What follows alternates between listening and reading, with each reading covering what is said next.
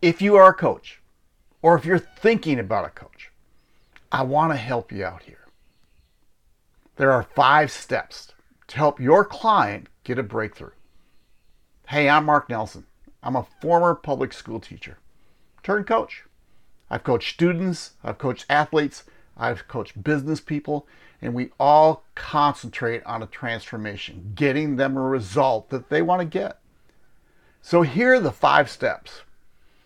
Now, they don't have to go in order, but let me go through the ones that I usually do in order. The first one is I work on clarifying a vision or their goals. You know, what do they want to achieve?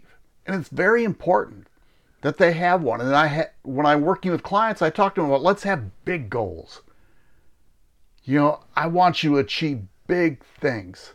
So the first thing we work on is a vision, their goals, clarifying what they want to achieve, whether it's in their life or in their business. Now, once they have their goals or their vision down, and guess what? They change. then what we do is we start talking about what action steps are they going to take? Where do they go from here? How do they set up the next thing? So, the first thing is what do you want to achieve? What is the first step you're going to take to achieve that? Now, as a coach, I don't do this for them. I want them to come up with their own game plan. I'll help, but they're trying to do their own game plan. So the first one is clarify a vision. Second one is strategize their action step. The third one is upgrade their skills. And in coaching, you're going to find out what skills they need, but at the same time, you can ask, What do you want me to help you with? What skills do you want to improve in? And you can help them upgrade their skills. The fourth one is their environment. And there's three different kinds of environment, but you want to optimize that for the best way for them. One is mental. Ask them what books are they reading, or you can suggest books. Or maybe if they start out in a coaching program, you can send them a book, or you can send them articles, or you can send them audio trainings. But you want to optimize their mental environment. The next one is physical, right? Get away from the distractions in their home, in their office, where they're working. You know, what is distracting them? How can you improve their physical environment?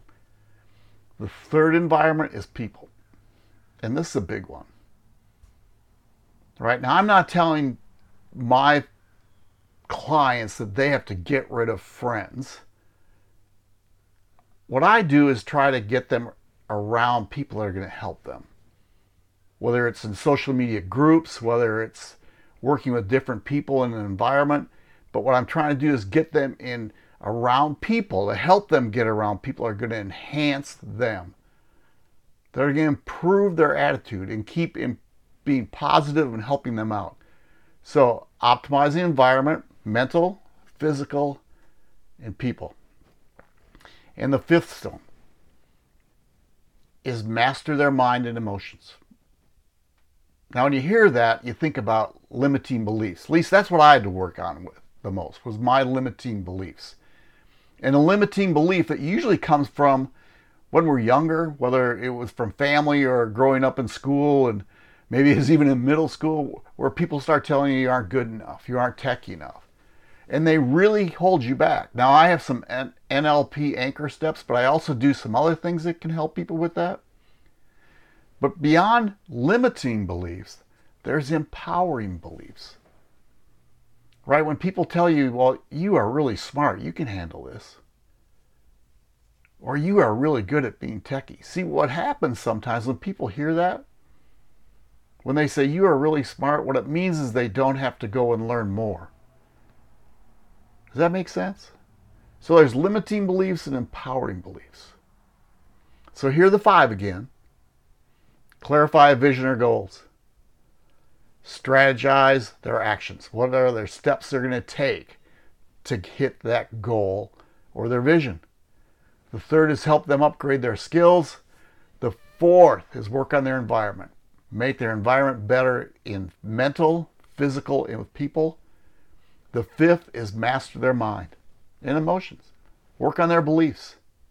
Now, it's essential for all coaches, all coaches, to create rapport with people, to build up that know, like, and trust. A lot of it is with video or face to face. A lot of us do Zoom calls right now, but you need to learn how to build up rapport. And one of the best ways to do that is be an active listener. Look in their eyes, watch their lips, listen to what they're saying.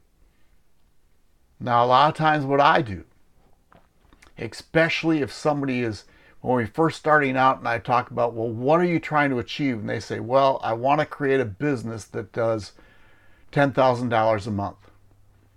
And I'll listen to that and I usually repeat it. But what I'm hearing you say is that you want to create a business for you and your family to create $10,000 a month. See, I want to listen to them and I want to repeat what they're saying. So they hear me, but they also know that I'm paying attention to what they are. So there you have it. If you are a coach or you're thinking of becoming a coach, those are the five steps that I follow to help my clients get a breakthrough. You all take care.